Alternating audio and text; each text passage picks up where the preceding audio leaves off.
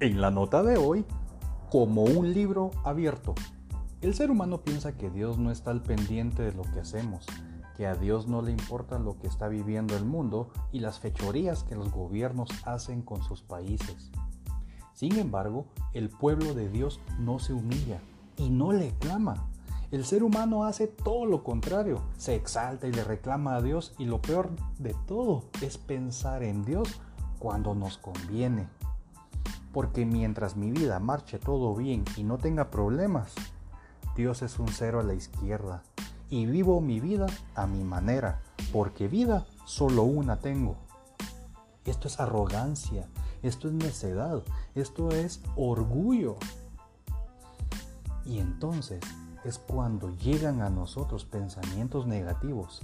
Y déjame decirte algo, toda acción que tenemos en nuestra vida fue antes un pensamiento.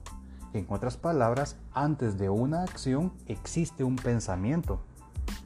Creemos que Dios no lee nuestros pensamientos y Él es el único que los lee. Los teléfonos celulares tienen un sistema algorítmico que reconocen palabras clave cuando hablamos. Y al abrir nuestras redes sociales nos aparece publicidad justamente de lo que hemos hablado. Esto pasa exactamente con Satanás. Él no puede leer nuestros pensamientos, pero al escucharnos hablar, es así como nos ataca. En el libro de los Salmos, capítulo 121, versículo 4 al 6, nos dice, Dios cuida de Israel y nunca duerme Dios te cuida y te protege. Dios está siempre a tu lado. Durante el día el sol no te quemará. Durante la noche no te dañará la luna.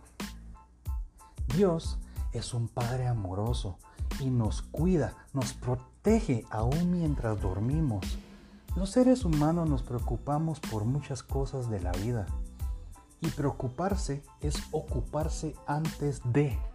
Ocupamos nuestra mente de pensamientos que Dios tiene el control, pero nosotros pensamos que no lo tiene. En Mateo 6:25 nos dice, por eso les digo, no se preocupen por su vida, que comerán o beberán, ni por su cuerpo, cómo se vestirán. Dios es un caballero y más que eso es un padre que no permitirá que nada malo te pase. ¿Alguna vez te has preguntado qué piensa Dios de ti?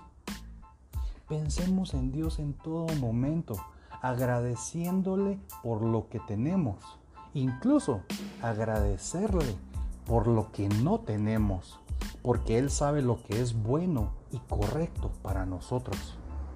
Señor, tú me examinas, tú me conoces, sabes cuándo me siento y cuándo me levanto. Aún a la distancia me lees el pensamiento, mis trajines y descansos los conoces. Todos mis caminos te son familiares. No llega aún la palabra a mi lengua cuando tú, Señor, ya sabes todo lo que yo voy a decir. Esto lo encontramos en Salmos capítulo 139, versículo 1 al 4. El poder de los hijos de Dios está en la oración. Dios te bendiga.